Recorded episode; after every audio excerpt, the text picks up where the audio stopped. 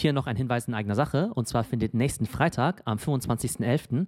die nächste Metaverse Masterclass statt. Wie ihr ja wisst, arbeiten aktuell fast alle großen Brands der Welt an ihrer Metaverse-Strategie. Aber da stellen sich natürlich noch viele Fragen. Was ist eigentlich genau das Metaverse? Gibt es eines oder mehrere? Und wie hängt es eigentlich mit Begriffen wie Web 3 und der Blockchain zusammen? Welche Zielgruppen erreiche ich überhaupt im Metaverse? Gamer, Gen Z oder Kryptomillionäre? Und auf welchen Plattformen sollte ich als Brand unterwegs sein? Roblox, Fortnite oder OpenSea? Brauche ich Virtual oder Augmented Reality? Sollte ich NFTs rausbringen? Ein Discord launchen? Und all diese Fragen werden wir in der Metaverse Masterclass klären. Hier lernen wir anhand konkreter Beispiele und Case Studies, wie man als Brand am besten ins Metaverse eintritt. Ihr lernt die wichtigsten Plattformen und Tools kennen und werdet Teil der deutschen Web3-Community. Also, wenn ihr euch in Sachen Web3 und Metaverse weiterbilden möchtet, dann geht auf www.theo.net und dort findet ihr alle Informationen zur nächsten Metaverse Masterclass. Hallo und herzlich willkommen zur neuesten Folge des Podcasts. Zu Gast heute der Ante Christo, und der ist nämlich der Gründer der Münchner Company The Football Club. Und da kommen heute gleich mehrere spannende Themen zusammen, nämlich einerseits das Thema Fußball, Metaverse und eben auch noch digitale Güter. Und ihr wisst ja, da habe ich für all diese Themen eine Leidenschaft, und wenn die natürlich zusammenkommen, ist natürlich besonders cool. Und Ante wird uns erzählen, was The Football Club macht, auch ein bisschen, wir werden über die Gründungsgeschichte sprechen, und natürlich ist für mich dein View total spannend auf aktuelle Themen wie Metaverse, NFTs, ist das Thema schon vorbei, stehen wir erst ganz am Anfang. Also ich glaube, die Zuhörer können sich schon mal auf eine spannende Folge freuen. Hallo Ante. Hallo Theo, danke für die Einladung, und ich freue mich sehr auf den Podcast. Genau, dann Ante, erzähl doch mal kurz in ein, zwei Sätzen, was The Football Club überhaupt macht. Also was machen wir mit The Football Club ist, wir bauen eine Web3-basierte Fan-Engagement-Plattform auf für eine neue Generation von Fans. Woran wir hier ganz konkret glauben, ist, dass eben Fußball in Zukunft, bereits auch jetzt natürlich, sehr viel virtuell einfach stattfindet. Das heißt, was wir sagen, so neueste Statistiken ist eben, dass 80% von dem Gesamtkonsum von Fußball im Digitalen stattfindet. So 20% sind eben die Spiele, die man sich eben vor Ort anschaut und eventuell auf dem Bolzplatz Fußball spielt. Alles andere ist nur noch Social Media im Gaming-Bereich, und das ist das, wo der zukünftige Fan auch sein wird. Und das, was wir eben mit The Football Club schaffen wollen, ist eben diese Plattform, die basiert auf zwei Hauptsäulen. Einmal ist es eben Community, das ist einer der wichtigsten Faktoren im Fußballbereich. Und auf der anderen Seite haben wir eben Gamification, und da bieten wir unterschiedliche Spiele an, und da geht es eben sehr viel um Wettbewerb. Und das sind eben zwei Welten, die wir miteinander kombinieren. Und da bieten wir unterschiedliche Spiele an für fußballbegeisterte Menschen. Und gleichzeitig eben auch Community-Möglichkeiten, dass man sich da eben gut austauschen kann. Wirklich so ganz kurz zusammengefasst, genau. Jetzt hast du ja gesagt, Web3-basierte Engagement-Plattform. Was mich jetzt interessiert, also ich bin ja auch großer Sportfan, also Fußball finde ich auch cool, aber noch mehr verfolge ich vielleicht sogar NBA und NFL. Da hat man ja verschiedene Kanäle, dem Ganzen zu folgen. Ne? Du kannst ja irgendwie kannst natürlich die Spiele anschauen, du kannst dir das Ganze, der Diskussion auf Twitter folgen. Dann gibt es natürlich in Deutschland irgendwelche Sportseiten, weiß nicht, Spox, Sport 1, Transfermarkt und so. Und da kann man ja mehr oder weniger auch natürlich mit Leuten kommunizieren oder sich halt zumindest über die Themen austauschen. Ich habe mich immer gefragt, warum es jetzt eigentlich keine richtigen Discord-Communities für solche Themen gibt wie Fußball, weil es wird sich ja total anbieten. Vielleicht gibt es sie ja auch, nur ich kenne mich da nicht aus.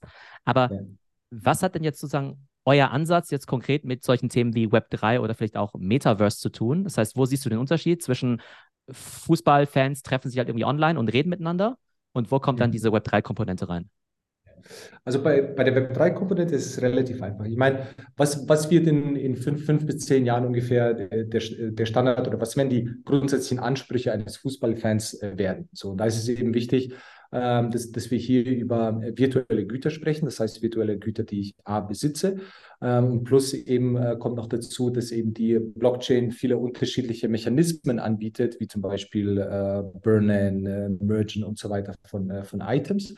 Und das ist eben sozusagen so das Fundament, auf dem wir das eben alles aufbauen. Wo spielt es eine ganz große Rolle? In der virtuellen Identität und virtuelles Besitztum. So, weil wovon wir heute schon ausgehen und was wir eben sehen, ist die Frage, wie werden Fans in Zukunft ihre Identität nach außen hin ausstrahlen? Ja? Und welche Möglichkeiten und Mechanismen gibt es da? Und deswegen haben wir uns auch von Anfang an ganz bewusst für einen Avatar entschieden. Und der Avatar ist schlussendlich quasi wie so eine Bühne für meine Identität. So, was repräsentiere ich mit meiner Identität? Das ist mein Lifestyle. Zu welchem Verein gehöre ich dazu? Das heißt, ich möchte zeigen, hey, ich bin Dortmund-Fan, ich bin Bayern-Fan, ich bin Frankfurt-Fan, Barcelona, Real und so weiter, weil es auch so eine ganz, sagen wir mal, natürliche Art im Fußballbereich einfach ist. Und da geht es eben viel um dieses Thema Identität. Du hast heutzutage hast du dein Instagram-Profil und wie werden dort Werte geschaffen und wie schaffe ich es, das auszustrahlen. Das passiert durch Follower, das passiert durch Likes, das passiert durch wie viele Views hatte ich, wie viele Reactions habe ich bekommen so und so weiter. Und all diese Mechanismen wollen wir eben auf die Chain bringen. Plus kommt eben noch dazu, dass wir uns sehr, sehr früh auch die Frage gestellt haben, okay, du kaufst dir jetzt eben so ein NFT und das verschwindet dann in meiner Crypto-Wallet. So, was passiert jetzt, wenn es in meiner Crypto-Wallet ist? Ne? Wir sind ja alle Wesen, die das irgendwie nach außen hin ja repräsentieren wollen, unser Besitztum. Und auch da wird es dann in Zukunft beispielsweise virtuelle Räume geben und wir nennen es eben eine Visual Crypto-Wallet. Das heißt, dass ich eben einen Raum habe, den ich mit anderen Menschen teilen kann, um eben meine kompletten Kollektionen aufzuzeigen. Gibt es da eine Interaktion? Also kann ich mir das vorstellen wie, ich sag mal, ein Roblox oder ein Fortnite, wo sich Leute irgendwie treffen und dann ihre Fußballtrikots tragen? Oder geht es eher um so eine Art, ich sag mal, Showroom, wie ich jetzt vielleicht auch meine Trikots oder meine Eintrittskarten von irgendwelchen Spielen quasi digital einfach meinen Freunden zeigen würde? Sagen wir es mal so, die langfristige Vision ist schon, dass es eben virtuelle Welten gibt. Ich glaube, dass der Durchschnittsfan noch nicht so weit ist, um das wirklich akzeptieren zu können. Das heißt, wir haben da unterschiedliche oder eine ganz konkrete Strategie aufgebaut in unterschiedlichen Stufen, die wir jetzt eben ausbauen.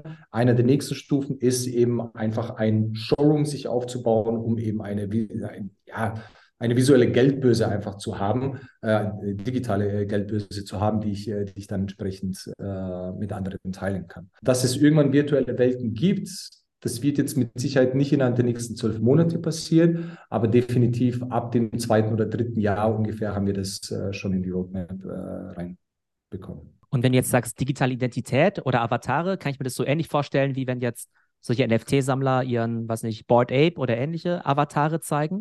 Nur jetzt halt mit dem Fußballkontext oder wie kann man das einordnen? Ja, korrekt. Also du hast wirklich einen Körper, diesen Körper kannst du customizen, natürlich deine Augen, Augenbrauen, alles. Und dann kannst du dir eben Virtual NFT Merchandising kaufen, um damit eben deinen Avatar auszustatten. So, irgendwann ab Zeitpunkt X, das haben wir jetzt eben auch sehr, sehr früh auf der Roadmap fürs kommende Jahr ist, dass sich dann die Avatare bewegen können, dass du dir auch Bewegungen kaufen kannst, du wirst dir Musik kaufen können, um eben deinen Showroom immer weiter auszugestalten. Wir sind nicht nur im Fan-Merchandising, sondern bei uns spielt das Thema Lifestyle eine ganz, ganz große Rolle. Einfach weil der Fußball, sagen wir mal so, diesen generellen Lifestyle im Sinne dieser, sagen wir mal, Hip-Hop-Kultur, das mittlerweile sehr, sehr nah gekommen ist. Und dementsprechend werden sich auch die Avatare in Zukunft originale Marken auch kaufen können. Und bei diesen, normalen, NFT-Profilbildern wie Bored Ape, die finden ja primär ihre Anwendung als Profilbild, zum Beispiel auf Twitter oder auch LinkedIn. Wo würde man denn jetzt euren Avatar sozusagen herzeigen oder tragen? Dann in euren virtuellen Spaces oder auch innerhalb von irgendwelchen Apps? Wie würde es aussehen? Also generell ist das alles in unserem Ökosystem. Das heißt, wir haben beispielsweise in dem Gamification-System, wie wir es aufgebaut haben, da kannst du Teams aufstellen. Ja? Dann wählst du einfach so die besten 5 Spieler oder 11 Spieler aus und dann gibt es wie einen Warteraum. In diesem Warteraum, also bis das echte Spiel nicht startet, dort sind eben alle Avatare beispielsweise drin. Das heißt, ich kann die Avatare dort sehen, ich kann wirklich die Masse an Leuten sehen, also wir haben jetzt im Schnitt ungefähr 1500 bis 2000 Teilnehmer pro Challenge. Und dann gibt es auch ein virtuelles Stadion. Und auch in diesem virtuellen Stadion sind diese Avatare sichtbar. Dann haben wir eine Ranking-Sektion, wo ich auch dort eben jeden User sehe, in Form eben eines Körpers. Wir werden auch da wird es eine Funktion geben, dass ich mir eben diese Avatare exportieren kann und dass ich sie eben auch als Profilbilder nutzen kann, was die, sagen wir mal, unsere aktuelle Community eh schon von sich aus macht, aber das machen sie mehr über Screenshots. Ob wir jetzt in die Richtung PFPs gehen, das ist fraglich. Es kann aber gut sein, dass wir das eines Tages machen. Und können sich die Leute dann miteinander austauschen, können die interagieren? Gibt es dann so eine Art Discord-Chat, wo die Leute einfach miteinander sprechen können? Okay. Genau, das ist alles gerade in der Mache, was auch demnächst released wird. Das heißt, dieses Thema Community ist bei uns ausschlaggebend, dass man das eben heute schon tun kann. Für uns ist es einfach nur wichtig, wo befindet sich aktuell der durchschnittliche Fan? Ja, und den müssen wir eben immer ins Zentrum stellen. So, ist der durchschnittliche Fan bereits auf Decentraland oder spielt oder ist er noch immer auf Sandbox? Das sind jetzt zwei komplett unterschiedliche Welten. Und für uns stellt sich einfach die Frage, wie viel mutet man jetzt einem Menschen an neuer Technologie und neuen Möglichkeiten überhaupt zu? Und dementsprechend basiert es jetzt alles innerhalb der Applikation in der Form eines normalen Chats, wie wir ihn kennen auf Telegram und Discord und Co., mit Voice-Chat, mit Video-Chat und dann in Zukunft werden wir aber weitere Funktionen einbauen. Jetzt hast du ja schon den Fußballfan erwähnt. Und klar kann man den jetzt nicht so pauschalisieren. Mich würde aber trotzdem so interessieren, wen habt ihr denn da so vor Augen? Ne? Weil ich interessiere mich natürlich für Fußball, verfolge das auch, aber bin jetzt so null in der Fanszene drin. Und auf der einen Seite stelle ich mir jetzt so den, 50 Jahre alten Fußballfan vor, der irgendwie ins Stadion geht und sich die Stadionbratwurst zieht, vielleicht so ein Ultra ist und vielleicht auch eher konservativ ist und immer tendenziell gegen Veränderung ist. Und dann gibt es natürlich die ganzen Kiddies, die halt irgendwelche TikTok-Memes irgendwie machen über Fußballer und da total offen sind für neue Technologien. Also Wo siehst du denn sozusagen den Fußballfan und was ist so eure Zielgruppe? Das ist eine herrliche Frage. Also genau das ist auch die Bandbreite, das heißt wirklich von einem Ultra-Fan. Wir selbst intern sind alle Fußballromantiker, sind nicht die größten Freunde von Konventionalisierung, auch wenn wir natürlich ein sehr konventionelles Produkt auch aufsetzen. Für uns stellt sich nur immer die Frage, okay, was macht man auch konkret daraus? Ne? Also und auch wie weit geht man damit? Den Ultra-Fan geht es wahrscheinlich mitunter genauso wie dem 50-jährigen Fan ins Stadion geht, am schwierigsten auf so eine Plattform draufzubringen.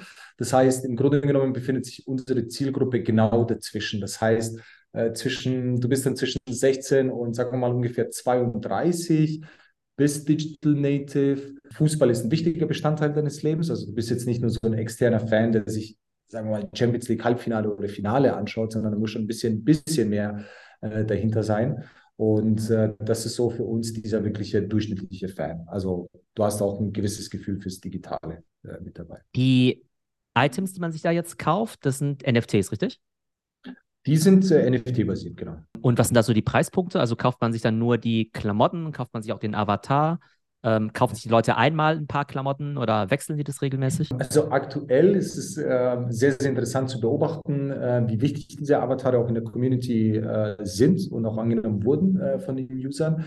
Das, was wir jetzt im Grunde genommen verkaufen, sind Fan-Merchandising, basierend eben als NFT. Das heißt, du kannst jetzt ein Dortmund-Trikot von Bellingham zum Beispiel kaufen. Du kannst dir Kolomoani von Eintracht Frankfurt kaufen. Das heißt, wir haben da jetzt mittlerweile ein sehr, sehr großes Portfolio an original lizenzierten Vereinen. Mitunter auch Ligen. Wir werden jetzt auch viele weitere Ligen über die kommenden paar Monate announcen, die wir bereits unterzeichnet haben. Und so baust du dir im Grunde genommen so deine virtuelle Identität auf. Wir spielen auch mit unseren eigenen Marken. Das heißt, wir kreieren auch unsere eigenen Designs. Und in Zukunft, was super spannend wird, werden halt auch originale Marken sein. Also diese klassischen großen Ausstatter, die mitunter auf der Plattform präsent sind. Das heißt, auch das ist eben ein Teil unseres Lifestyles, welche Marken du trägst und die möchtest du natürlich nach außen hin austragen. Das heißt, die Leute, die kaufen sich jetzt nicht gezielt das Bellingham-Trikot, sondern kaufen sich eine Art Box und gucken einfach mal, was drin ist, oder?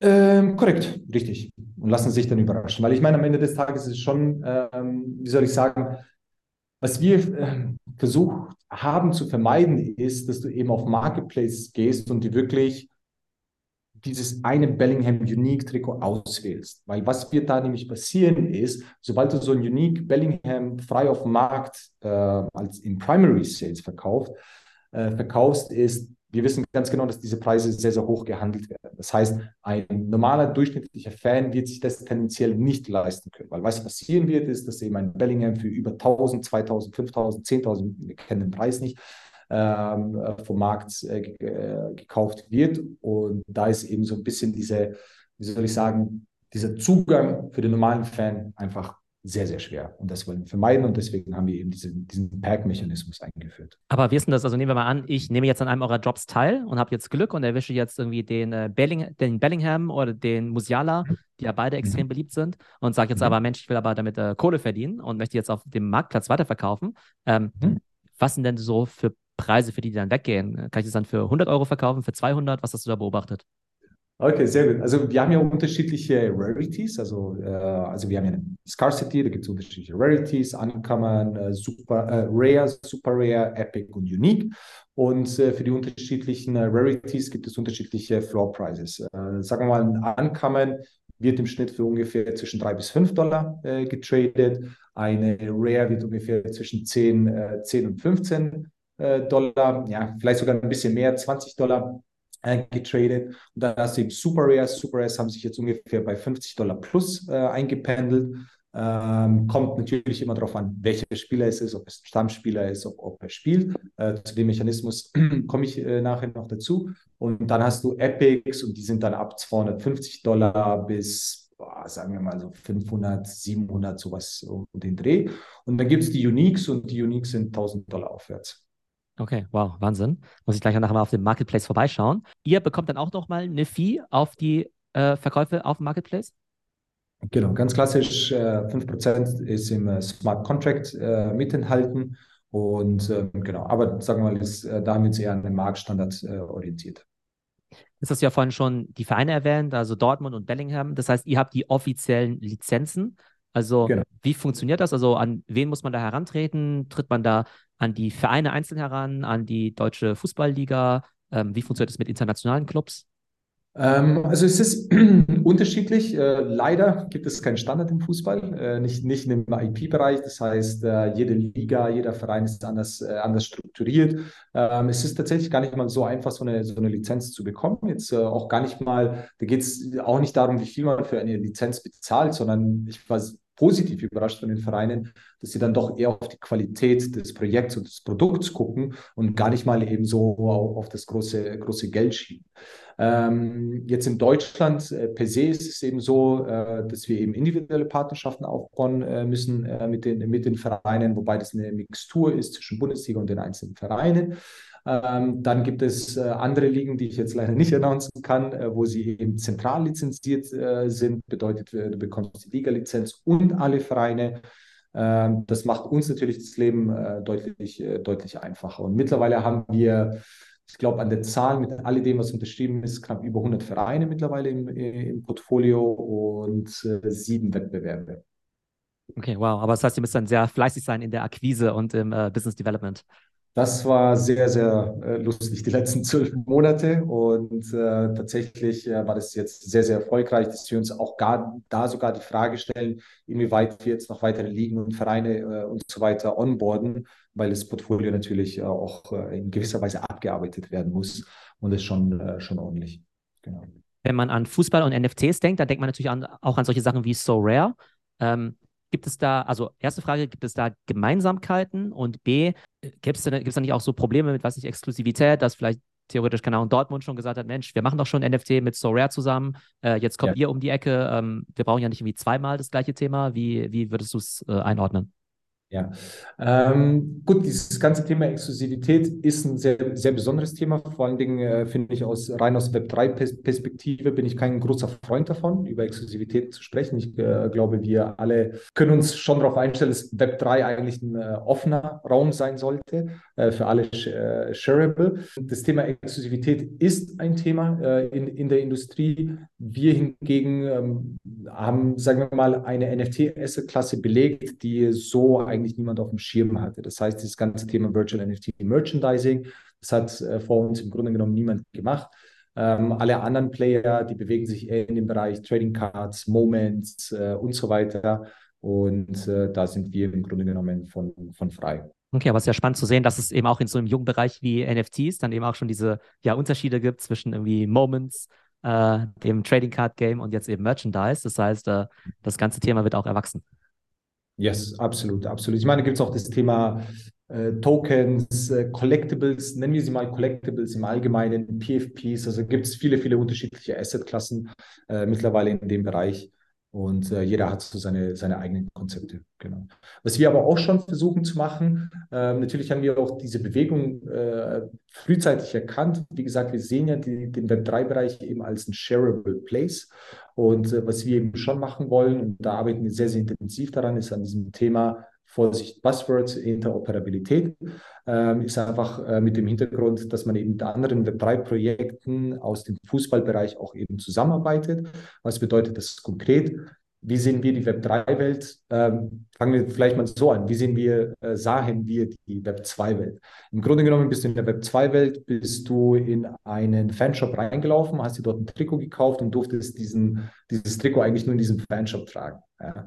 Und ich sag mal, die physische Welt funktioniert anders. Du kaufst dir das, du gehst raus, dann gehst du damit ins Stadion, du gehst damit in eine Bar, in die Toilette, was auch immer du damit machen willst. Und so in etwa muss auch die Web3-Welt funktionieren. Das heißt, wenn ich mir eben bei TFC ein Trikot kaufe, dann will ich auch dieses Trikot auf Decentraland, Sandbox, Roblox und wo auch immer auch anziehen, weil ich habe es ja jetzt einmalig gekauft und ich möchte es überall tragen. Gleiches gilt eben auch für die Moments. Gut, jetzt besitze ich einen Moment, jetzt kann ich das natürlich in einem Ökosystem, also einfach nur in diesem einen Raum nutzen. Oder ich nehme dieses Moment, bringe es zu TFC und dort kann ich es dann in diesen Games, die TFC eben anbietet, nutzen. Und das ist so die Kernidee von dem, was wir eigentlich aufbauen wollen. Genau, über das Thema wollte ich jetzt auch mit dir sprechen. Und zwar, wenn wir jetzt über digitale Güter nachdenken, die können ja verschiedene Eigenschaften haben. Das eine ist ja die Nutzung. Ich möchte gerne in diesem Trikot rumrennen. Das zweite ist eben die Interoperabilität. Ich möchte es gerne in unterschiedlichen Welten tragen. Und das dritte ist eben auch die Handelbarkeit. Wenn ich jetzt, weiß nicht, 50 € dafür bezahlt habe, möchte ich mir das gerne weiterverkaufen können. Jetzt wissen wir ja, NFTs, die ja all diese Eigenschaften eben auch haben, die sind ja relativ neu. Aber In-Game-Items in Roblox, Fortnite und so weiter, Skins in Games, die gibt es ja schon seit, nicht hunderten von Jahren, aber schon seit langer Zeit. Und das scheint doch alles prima zu funktionieren, ne? Also da gibt es ja regelmäßige Drops und die Leute sind es gewohnt, jetzt irgendwie, 10 € für die Fortnite-Skin auszugeben.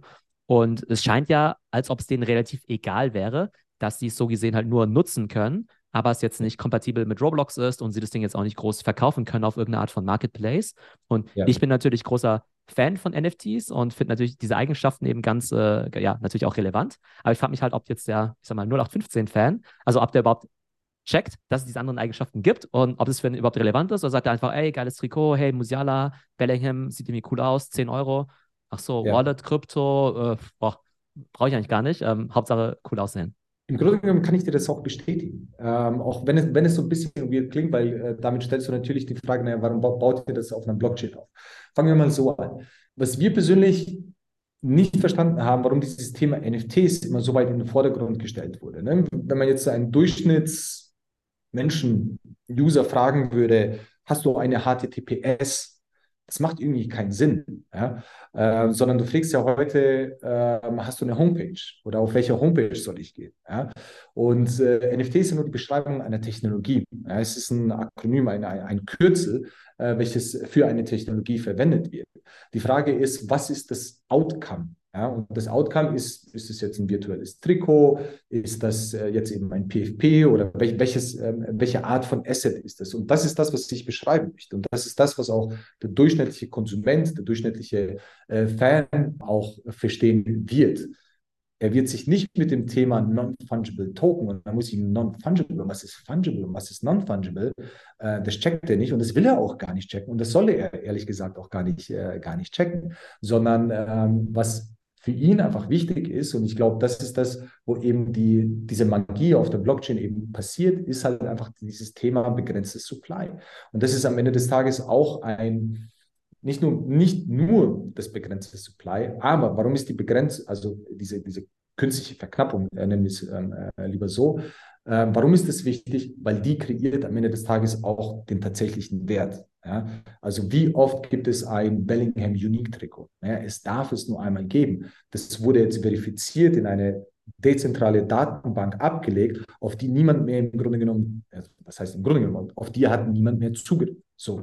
Und das ist das, was am Ende des Tages diesen tatsächlichen Wert kreiert. Kann es jetzt Roblox auch machen? Ja, können sie, aber sie können auch sehr, sehr viele weitere Uniques auch rausbringen. Aber das ist halt spannend an diesen ganzen Limited Editions. Also ich habe da auch noch keine richtige Antwort drauf, aber das Ding ist ja, wenn Roblox oder Fortnite mir jetzt erzählt, es gibt jetzt irgendwie nur 100 von diesen, weiß nicht, Gucci, Montclair oder sonst was, Skins oder sowas, ne?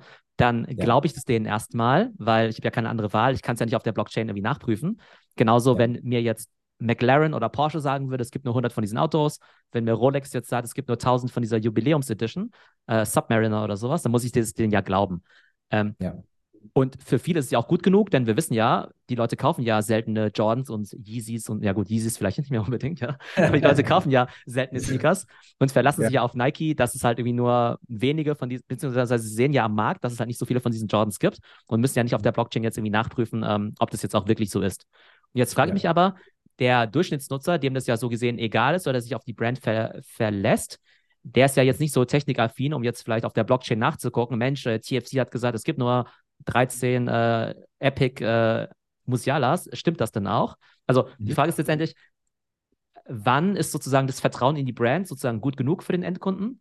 Und wann möchte er irgendwie schon auch da ein bisschen tiefer eintauchen und das eben auch nachprüfen?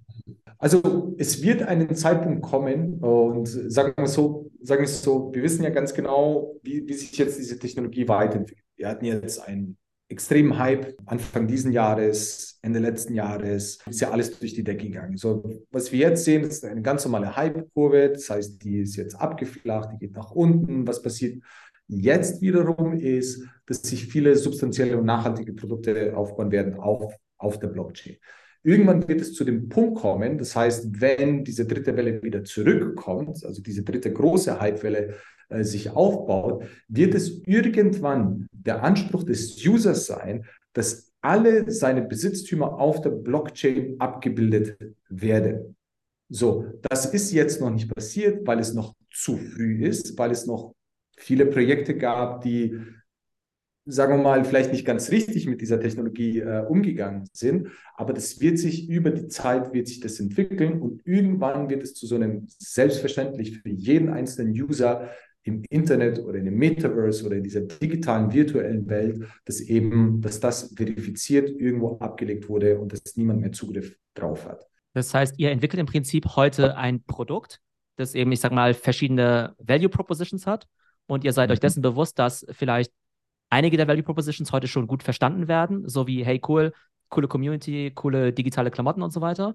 Und andere Value Propositions vielleicht von der Mehrheit noch gar nicht verstanden werden, aber die dann mal relevant werden, wovon ihr überzeugt seid. Korrekt, ganz genau. Ich finde das ja auch das Spannende, ne? Weil du siehst ja jetzt ja verschiedene NFT-Produkte oder Projekte. Manche sind ja sehr technisch, irgendwie hier NFT und Crypto-Only-Payment und Wallet und so weiter. Und dann gibt es ja andere, die halt weder das Wort NFT erwähnen, sondern es irgendwie nur Collectible nennen und dich halt auch einfach mit Kreditkarte zahlen lassen. Das heißt, ihr geht auch eher mit dem zweiten Ansatz wahrscheinlich, oder? Wir gehen absolut mit dem zweiten Ansatz. Ich glaube, du und ich, wir sind eher die Zielgruppe 1. Wir freuen uns ja auf diese geeky, nerdy Projekte und wir wollen das ja auch irgendwie alles verstehen.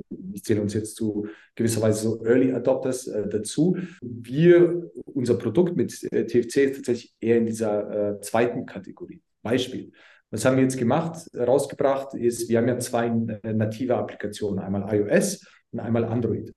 Und du baust dir alles im Grunde genommen auf einer nativen mobilen App auf. Ein Avatar, customizen und jetzt neuerdings auch kaufst du die NFTs innerhalb der Applikation. Was eben für den Endverbraucher bedeutet, zuerst mal ist es ihm völlig wurscht, ob er eine Wallet hat oder nicht hat, ja, sondern wie wollen wir eine UX aufbauen, so wie ihr sie in der Web2-Welt kennt. Das heißt, du gehst in die App, da ist ein Shop, du kannst dir innerhalb der App deine Coins aufladen über den App Store und mit diesen Coins kannst du dir dann diese NFT-Bags kaufen, ja, und der User weiß schlussendlich gar nicht mal so sehr, dass sich das Ganze auf der Blockchain befindet. Er öffnet seine Bags, Ihm werden die Items zugewiesen und dann ist dann User jetzt auch glücklich. So, das ist so diese erste, sagen wir mal, Web 2 User Journey, wie wir sie aufgebaut haben. Wenn es jetzt zu den Mehrwerten der Web 3 Technologie kommt, bedeutet, jetzt möchtest du traden, dann sagen wir, ach, Moment, jetzt musst du eine Crypto-Wallet anlegen. Und dann so induzieren wir, so versuchen wir, diesen durchschnittlichen Fan aus dieser Web2-Welt in die Web3-Welt einzuführen. Dann legt er seine Wallet an, dann fängt er an zu verstehen, wie die Blockchain tatsächlich funktioniert. Okay, jetzt habe ich eben dieses unique Item mit dem uniken Hashcode, das lege ich jetzt auf den Marketplace drauf und dann kann ich das auch entsprechend traden. Man muss ja dazu sagen, dass auch bei sowas wie NBA TopShot, dass sich ja im Prinzip auch alles erstmal auf deren Plattform dann eben abspielt. Ne? Also die Güter, die sind natürlich auf der Blockchain, die haben natürlich alle sozusagen, ne, also sind natürlich dann eben schon unique dann eben auch, aber für den Kunden spielt sich eben alles in dieser App oder auf der Webseite eben ab. Dort hat er eben auch den Marketplace und ich glaube, das ist ja vom Kunden so eben auch gelernt. Und gerade wenn du jetzt auch sagst mit iOS und so, dann ist ja im Prinzip wie so ein In-App-Purchase, oder? Du kaufst ja halt eine virtuelle Währung oder kaufst halt irgendwelche Münzen und kaufst genau. Dann einfach dein Item. Korrekt. So simpel und einfach. Irgendwann wird natürlich auch die In-App-Währung, wird auch unser eigener Token werden. Das heißt, auch da wird es ab einem Zeitpunkt X einen Swap geben. Aber temporär ist es eben ein ganz normaler, klassischer In-App-Coin. Genau. Und der Vorteil ist natürlich, dass so In-App-Purchases ja total gelerntes Verhalten sind für die Kunden. Ne? Das heißt, da müssen sie sich nicht erstmal irgendwie durchlesen, was irgendwie eine App ist, was eine Crypto-Wallet ist und so weiter. Von daher auf jeden Fall ein sehr cleverer Ansatz. Jetzt ist ja dieses leidige Thema App-Store-Fees. Da gibt es ja immer viele, die sich dann aufregen und sagen, wow, Web 3 kann nicht existieren, wenn es Gatekeeper gibt und so weiter. Siehst du das ganz pragmatisch und sagst, hey, ist halt irgendwie so und wir sind halt wie jeder andere, ich sag mal, Game-Developer oder App-Developer auch und wenn es halt diese Fees gibt, dann zahlen wir die halt. Oder siehst du das irgendwie auch so ein bisschen, ich sag mal, ideologisch und sagst, naja, irgendwie kann das Metaverse nicht wachsen, wenn da jemand immer die 30% mitnehmen möchte? Sagen wir es so, es ist unangenehm. Es ist definitiv nicht ein angenehmes Thema. Du nimmst es auch nicht mit Freude auf. Die Frage ist, welchen Preis zahlst du einfach dafür? Die Frage stellt sich hier, wenn wir jetzt neue User auf unseren Marketplace funneln und dort muss er zuerst mal eine Crypto-Wallet anlegen, dann muss er den Moonpay-Prozess durchgehen. Im schlimmsten Fall muss er eine KYC-Verifizierung machen oder er macht es über RAM. Dann wissen wir ganz genau von 1000 Leuten, die reinkommen, 900 werden abspringen, 100 werden da bleiben. So. Und ich glaube, das sind auch so ganz gelernte normale Web2-Mechanismen, dass du das eben trackst. Versus, okay, du holst jetzt einen User in eine App, schickst ihn in unseren Shop, du kaufst dir Coins über einen App Store, deine Kreditkarte, alles ist direkt angemeldet und dann hast du im Grunde genommen so diese relativ schnelle Conversion von einem normalen User zu einem Paying-User, hast du eben so geschafft. Und jetzt ist die Frage, wie balancierst du das natürlich aus? Was nimmst du in Kauf? Nimmst du jetzt die 30% in Kauf? Oder willst du jetzt mit viel Aufwand und viel Kraft den User irgendwie durch diese Moonpay-RAM-Checkout-Prozess durchjagen? So. Und da haben wir uns ganz klar entschieden, ich glaube, der Wert liegt zuerst mal darauf, dass wir eine gute und große Community aufbauen, die Barrieren für den normalen Nutzer so gering wie möglich halten. Da ganz bewusst gesagt, nee, pass auf, wir nehmen das in Kauf. Alles funktioniert ganz normal in der App. Ist es cool? Ich meine, wenn dein Business am Ende des Tages rein auf einer App funktioniert und das im Grunde genommen dass ein Apple oder ein Google Play Store besser gestellt sind als jeglicher Gründer, Inhaber, Shareholder, das ist schon ein bisschen verrückt. Ja, das ist ja das Schöne, sage ich mal, in Apples Marktposition, dass sie ja im Prinzip bei all diesen Themen mitmischen können, ohne selbst was entwickeln zu müssen, weil sie dann natürlich irgendwo der Gatekeeper sind. Ein Thema noch bei so NFT-Sachen, da ist ja immer die Frage, oder bei allen, also bei virtuellen Gütern, aber speziell bei NFTs ist ja immer die Frage, was ist Utility und was ist Spekulation? Und jetzt wissen wir ja, in dem letzten Jahr, ne, da gab es ja ne, den Bullenmarkt und jetzt gab es eben den Crash. Und ich sag mal, also die Leute, die sich jetzt für $10 eine Fortnite-Skin kaufen, denen ist es natürlich jetzt egal, ne? Also was da jetzt passiert. Klar, die haben ja auch nie aus Spekulationsmotiven gekauft. Leute, die sich jetzt irgendwie ein Stück virtuelles Land für 10.000 gekauft haben oder so ein Bored Ape für 500.000, ja, die sind im Augenblick so ein bisschen unglücklich, ja. Und jetzt ist es bei euch natürlich so, dass ihr natürlich eure Primary Sales habt, eure Drops, wo ihr dann eben verdient, zum Beispiel $30. Aber wenn ihr jetzt an den Weiterverkäufen, ne, wenn jetzt so ein Epic jetzt zum Beispiel für $1.000 verkauft wird und kriegt auch mal Royalties, ist ja jetzt auch nicht schlecht, ne? Wie siehst du das Thema? Auf der einen Seite verdient ihr irgendwie schon mit, wenn die Dinger dann auf dem Sekundärmarkt für viel Geld gehandelt werden.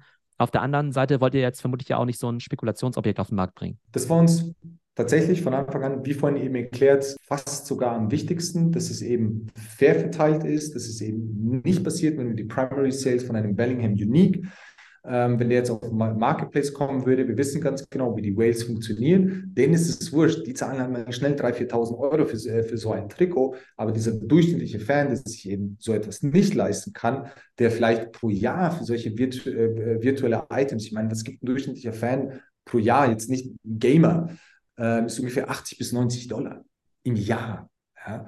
Und nicht nur für ein einziges Item. Also wenn man jetzt wirklich so diesen groben Durchschnitt anschaut. Und was wir eben versucht haben hier zu gestalten, ist fair for everybody. Am Ende des Tages profitiert der User sogar am meisten davon. Das heißt, wir haben jetzt übermorgen, am Donnerstag haben wir einen Borussia Dortmund Job und da kannst du dir zum Beispiel eine Bag kaufen. 5 Bags, wie viele auch immer du magst. Und es kann passieren, dass du jetzt die Bellingham Epic oder Bellingham Unique ziehst. Und die setzt du dann am nächsten Tag auf den Markt und irgendjemand kauft sie dir ab für 1.500, 2.000. Dann profitierst du. Wir bekommen nur diese 5%. So, das heißt, was wir hier machen, wir gehen eigentlich über die Masse, aber eben nicht auf diese großen Einzelverkäufe. Und vor allen Dingen wollen wir es eben vermeiden, dass es ein reines Spekulationsobjekt ist. Ja? Und das, was du eben gesagt hast, diese zwei Welten zwischen eben, okay, Utility und Spekulationsobjekt, idealerweise kombinierst du das. Ja? Weil was wir versucht haben eben, vielleicht haben wir das noch nicht so deutlich erklärt, was hast du davon, wenn du so ein Trikot besitzt? Was hast du davon, wenn es unique ist, wenn es epic ist, wenn es super rare ist?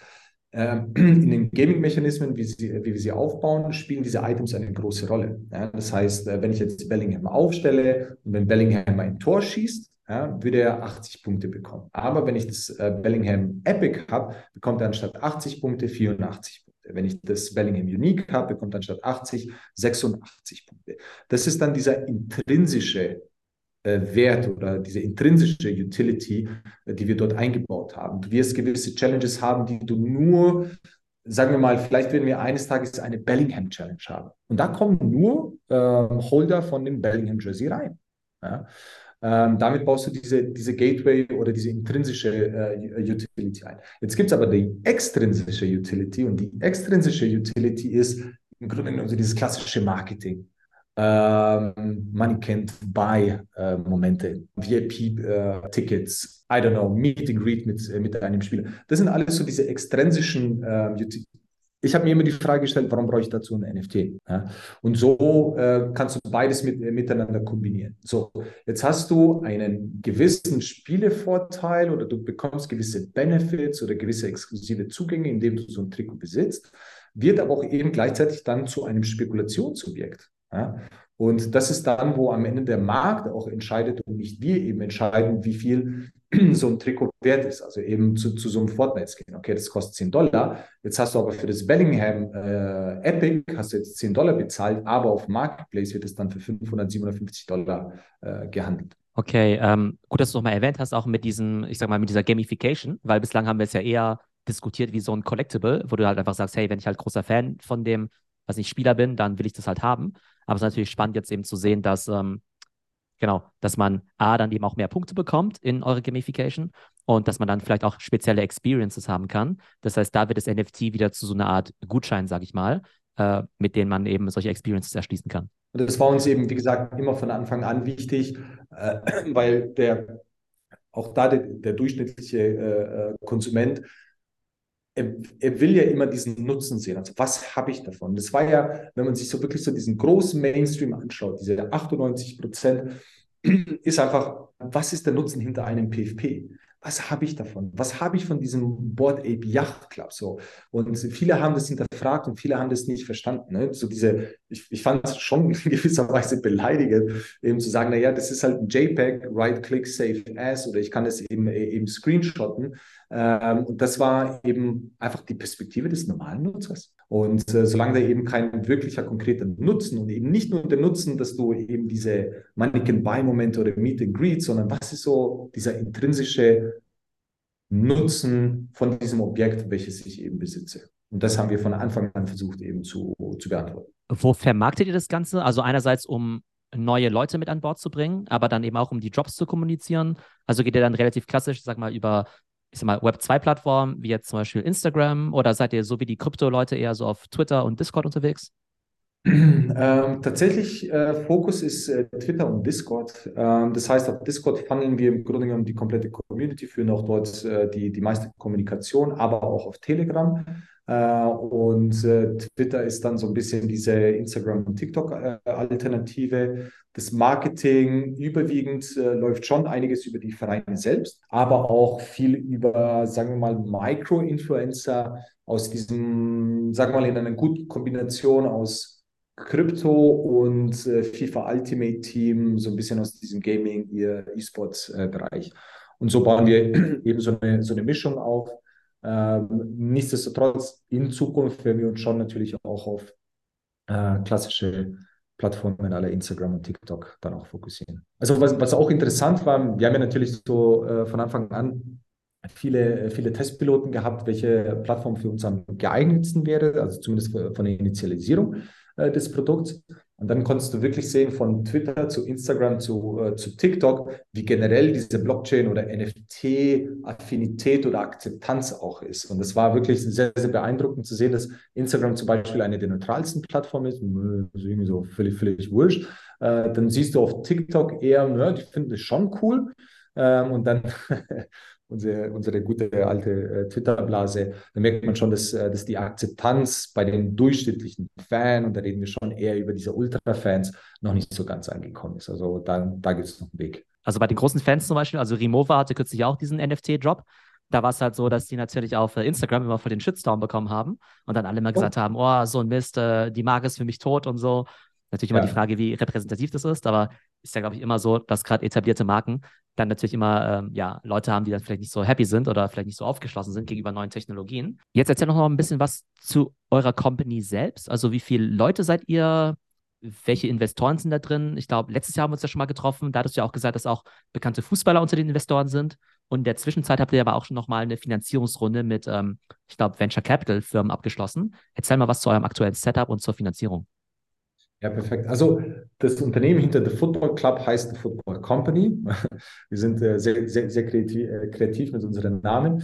Und wir haben das Unternehmen vor 2 Jahren aufgebaut, also mein Bruder und ich, der Josip. Wir haben von Anfang an Nico und Robert Kovac mit an Bord gehabt als, sagen wir mal, Gründer, Investoren, die uns in der Initialisierung des kompletten Projekts extrem geholfen haben. Natürlich durch die Kontakte, die sie zur Fußballindustrie hatten. Das heißt, da haben wir wirklich sehr, sehr viele Türen geöffnet bekommen. Und dann hatten wir dieses Jahr im März, haben wir dann eine Finanzierungsrunde abgeschlossen, wo wir eben noch weitere Investoren dazugeholt haben. Sagen wir mal eine breite Palette an Business Angels, ganz klassisch. Das war auch eine reine strategische Runde, da ging es uns wirklich viel mehr darum, das richtige Netzwerk im Unternehmen zu haben, also Knowledge, Netzwerk und alles, also all dieses Thema Smart Money. Und da sind noch dazu gestoßen auch Joshua Kimmich und Cesc Fàbregas als Investoren. Das sind so unsere Brand Ambassador oder Investoren Ambassador. Und dann haben wir noch ein schönes Portfolio an institutionellen VCs von Dreamcraft, was ein skandinavischer Gaming-Fund ist, und zusätzlich ist dann auch noch Dapper Labs, das Unternehmen hinter der Flow-Blockchain, dazugestoßen. Okay, sehr cool. Wie kam da der Kontakt zustande zu Dapper Labs? Wir waren damals auch in der NBA TopShots Private Beta und waren fasziniert von dem Produkt. Und wir wussten dann, okay, irgendwie diese Flow-Blockchain, die scheint relativ smart zu sein, viele gute Probleme auch zu lösen. Und dann haben wir uns relativ früh entschieden, dann auf die Flow-Chain zu setzen. Dann haben wir das Produkt eben auf der Flow-Blockchain aufgebaut. Und so war es dann relativ einfach, dann den Kontakt zu den richtigen Leuten auch zu finden. Wobei der Kontakt eigentlich zu Dapper Labs über unsere Business Angels entstanden ist. Genau. Jetzt hast du ja auch die Flow-Blockchain erwähnt. Und das war ja immer einer der Vorteile von der Flow-Blockchain gegenüber jetzt Ethereum, dass gerade wenn du jetzt eben sehr viele NFTs rausbringen möchtest, dass das Ganze natürlich ein bisschen effizienter ist, auch kostengünstiger, auch etwas, ja, ich sag mal, umweltfreundlicher. Würdest du jetzt sagen, dass nach dem Ethereum-Update das wieder stärker vergleichbar ist, oder siehst du immer noch große Vorteile von Flow für Projekte wie eures? Oder würdest du sagen, Mensch, wenn wir es heute gründen würden und wir beides zur Auswahl hätten, dann wird eigentlich Ethereum in dem aktuellen Zustand eigentlich auch ganz gut passen? Ja, also es ist so, dass wir werden nicht nur auf der Flow-Blockchain bleiben. Das heißt, wir werden eine Multi-Chain-Plattform werden, eben auch wegen dem Thema Interoperabilität, was sehr, sehr wichtig sein wird. Der große Vorteil von Flow war einfach Transaktionsgeschwindigkeit, massenhaftes Minden. Also wir haben jetzt für die Weltmeisterschaft haben wir eine neue Challenge vorbereitet. Also da haben wir auch ein neues Game entwickelt. Und da werden wir 14 Millionen Items minden. Oder wir minden sie gerade in diesem Augenblick. Und A, sind die Kosten für 14 Millionen NFT-Items gefühlt sind wir vielleicht eine der ersten Plattformen weltweit, die eben so eine Masse an NFTs gerade rausbringen. Die werden auch ultra günstig sein. Die werden ungefähr $2 bis $3 pro Stück kosten. Ein super cooler Mechanismus, den wir da aufgebaut haben. Und da sind die Kosten auch natürlich enorm günstig. Ja? Wenn wir dann auf das Thema Gas-Fees, also für den Endkonsumenten, was er dann am Ende des Tages zahlen muss, wenn du im Niedrigpreissegment bist, ja, und etwas für $30 kaufst und dann im Worst Case kostet dich die Gas für $90, das wäre einfach nicht möglich gewesen. Ja?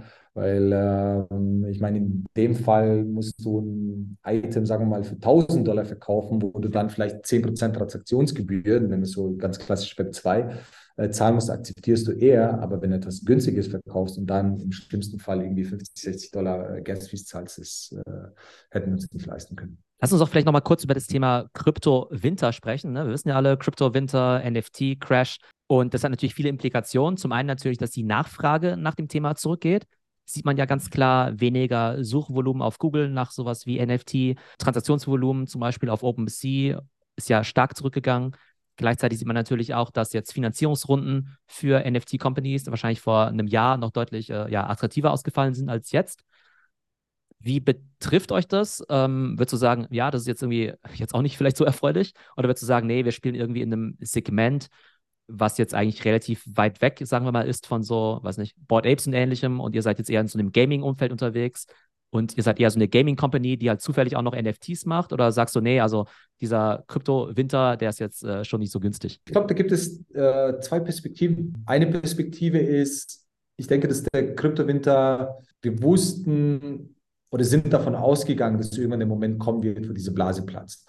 Und die Frage ist, wann und wie stark wird sie platzen. Ich glaube, dass die ordentlich geplatzt ist und tendenziell früher als gedacht.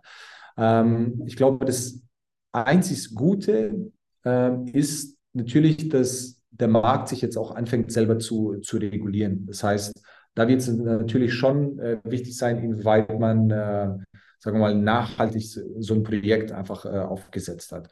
Und da ist es jetzt einfach nur wichtig für alle die jetzt weiter an ihren Projekten arbeiten, dass man auch wirklich so diese Zeit bekommt, viel Energie und viel Ideen und Kreativität in Nachhaltigkeit, oder wie kann ich wirklich das Beste aus dieser Blockchain-Technologie rausholen. Die andere Perspektive ist natürlich, was vor allen Dingen Fundraising jetzt beispielsweise angeht, was die Nachfrage angeht, ist es schon unangenehm. Wir hatten jetzt schon das Glück mit dem Projekt, wie wir es eben aufgesetzt haben, ist, dass wir es rein von unseren Zahlen ehrlich gesagt gar nichts davon spüren. Das heißt, weiterhin haben wir unsere Sold-Outs, weiterhin steigen unsere Transaktionsvolumen auf dem Secondary Marketplace von Monat zu Monat. Weiterhin steigen unsere Nutzerzahlen. Das kann eben dem geschuldet sein, dass es eben so ein, sagen wir mal, so ein kohärentes Ökosystem ist, welches wir da eben aufgebaut haben, dass es eben nicht darauf ankommt, okay, du hast jetzt ein Bored Ape für irgendwie ein ETH verkauft und dann hast du es beim Hype, keine Ahnung, für 120 gekauft und hast jetzt natürlich ein Problem. Das war eben nicht von Anfang an, wie wir das Projekt aufsetzen wollten. Aber ich glaube, bei euch, also ihr habt ja tatsächlich den Vorteil, glaube ich, ne, dass es ja eher so eine, ich sag mal, gamified, beziehungsweise eher eine Experience ist wie in solchen Online-Games. Also ich glaube, nicht hundertprozentig abgekoppelt von dem, was auf dem Markt passiert, aber natürlich deutlich stärker. als jetzt so ein Hardcore, 100% NFT-Projekt? Definitiv, definitiv. Also das ist eben wichtig. Wie gesagt, von den Zahlen spüren wir es nicht, aber du merkst einfach, dass die Nachfrage jetzt nicht mehr, dieses FOMO von damals, das ist jetzt einfach nicht mehr da und dass die Leute so wirklich, boah, wo kann ich jetzt in das nächste Projekt, was ist das nächste große Ding, ey, lass auf diese Plattform. Diese Dynamik ist nicht mehr da, sondern jetzt ist es wirklich so, okay, jetzt machst du im Grunde genommen mehr oder weniger klassisches Marketing, sage ich jetzt mal vorsichtig, genau. Und idealerweise ist es dann ja auch nachhaltiger und gesünder, nämlich dass die Leute dann sagen, hey, ich bin da mit dabei, weil ich da coole Freunde treffe, weil ich eine coole Fußball-Community habe, weil ich auch die Collectibles oder halt die Skins eben cool finde, so wie ich halt Fortnite-Skins cool finde und jetzt nicht nur auf irgendwie so einen Flip aus bin. Das ist wahrscheinlich langfristig der gesündere Weg. Gib uns jetzt noch mal vielleicht einen Ausblick. Was habt ihr jetzt so vor in 2023? In 2023 haben wir sehr, sehr viel vor. Wir wollen jetzt uns vor allen Dingen auf das Thema Community und Community-Features konzentrieren und fokussieren. Sagen wir mal, das erste Chapter, wie wir es eben nennen, das waren die letzten 12 Monate. Wir haben eine Public-Beta-App rausgebracht. Das heißt, da haben wir unheimlich viel getestet. Technologie, Supply, Pricing, Usability, so den ganzen Produktteil haben eben dieses, sagen wir mal, Play-to-Earn-Ökosystem eben aufgebaut, dass das Ganze gamifiziert ist, dass die Leute eben einen gewissen Reiz haben, warum sie die App nutzen sollen. Wie erwähnt, wird jetzt unser Fokus auf Communities liegen. Das heißt, wir werden da in Zukunft viele Community-Features integrieren. Vor allen Dingen eben, dass sich jeder eine eigene Community innerhalb des TFCs-Ökosystems aufbauen kann. Was eben bedeutet, dass du, Theo, als Influencer mit deinen Followern eine Challenge spielen kannst. Das heißt, du baust deine eigene Gruppe auf, ihr werdet einen eigenen Shop haben, ihr werdet einen eigenen Chat haben, eigene Möglichkeiten eben in eine Interaktion zu treten und du kannst aber auch eine eigene Challenge aufsetzen. So, jetzt baust du eine Challenge auf und sagst, okay, pass auf, alle dieser Challenges beitreten, ihr braucht das Theo Farm Item, ne? Dann kriegen wir für dich eben das Item und das ist dann die Gateway zu dieser Challenge. Was kannst du gewinnen? Das bestimmst du natürlich selbst, ob das jetzt eine Podcast-Folge ist oder ob du irgendwelche Partner von dir integrieren möchtest, ist jetzt völlig offen. So, und das ist so ein bisschen dieses Kernthema, welches wir aufbauen wollen. Das wollen wir natürlich nicht nur mit Influencern, sondern das ist jetzt irgendwie so ein Fan-Engagement-Tool, was man verwenden kann, sondern das gilt auch für Vereine, das gilt auch für Ligen und mit vielen sind wir gerade im Austausch und super viele finden dieses Thema sehr, sehr spannend und darauf werden wir uns dann die nächste Zeit konzentrieren. Lass mich gerade mal eine Frage dazu stellen und zwar, jetzt kommen ja zwei verschiedene Gedanken. Wenn du jetzt sagst, ich kann da meine eigene Community sozusagen machen, hört sich das für mich an wie so ein, ich sag mal, Discord für Fußballfans, wo ich jetzt reingehen könnte, um so gesehen meinen eigenen Channel zu öffnen. Und wenn du jetzt sagst Games, dann hört sich an wie ein Roblox für Fußballfans, wo ich auch solche Challenges machen kann. Also in welche Richtung geht es dann? Kombiniere beides. Ja, sehr gut, perfekt. Genau, das ist es auch im Grunde genommen, was wir eben aufbauen wollen. Das heißt, wir sehen uns viel mehr als eine Community-Plattform. Wir nennen es immer eine gamified Community. Ja?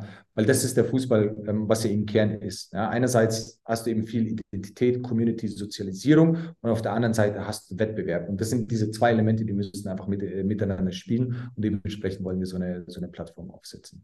Und würdest du sagen, dass diese Community schon von Anfang an der Gedanke war oder ist es eine Erweiterung, wo ihr gesagt habt, Mensch, wir haben jetzt erstmal angefangen mit, ich sag mal, Skins und Collectibles und irgendwann habt ihr gesagt, Mensch, wäre ja total cool, wenn es jetzt auch noch eine Community gäbe oder ist es einfach aufeinander aufbauend? Nee, das war tatsächlich vor diesem ganzen Thema Avatare und Avatare war auch von Anfang an da, nur wir wollten immer eine Community aufbauen. Nur war für uns, was bedeutet jetzt eine Community aufbauen? Wirst du jetzt irgendwie einen Chatraum haben, wo dann jeder wie in Discord drin ist? Wie unterscheidest du dich von Discord? Das hat für uns im ersten Schritt, das aufzubauen, keinen Sinn gemacht, sondern was wir eben machen wollten, ist eben über die Avatare, über dieses Virtual NFT Merchandise zuerst mal ein Gamification-Mechanismen zu integrieren, dass du eben dieses kompetitive Umfeld schaffst, um dann eben drumherum diese Community aufzusetzen und aufzubauen. Und das ist jetzt eben so die zweite Phase, in die wir nächstes Jahr übergehen werden. Du hast ja Community genannt. Willst du noch ein anderes Thema nennen oder wäre das sozusagen schon der Ausblick, dass wir sonst die Zusammenfassung machen, oder?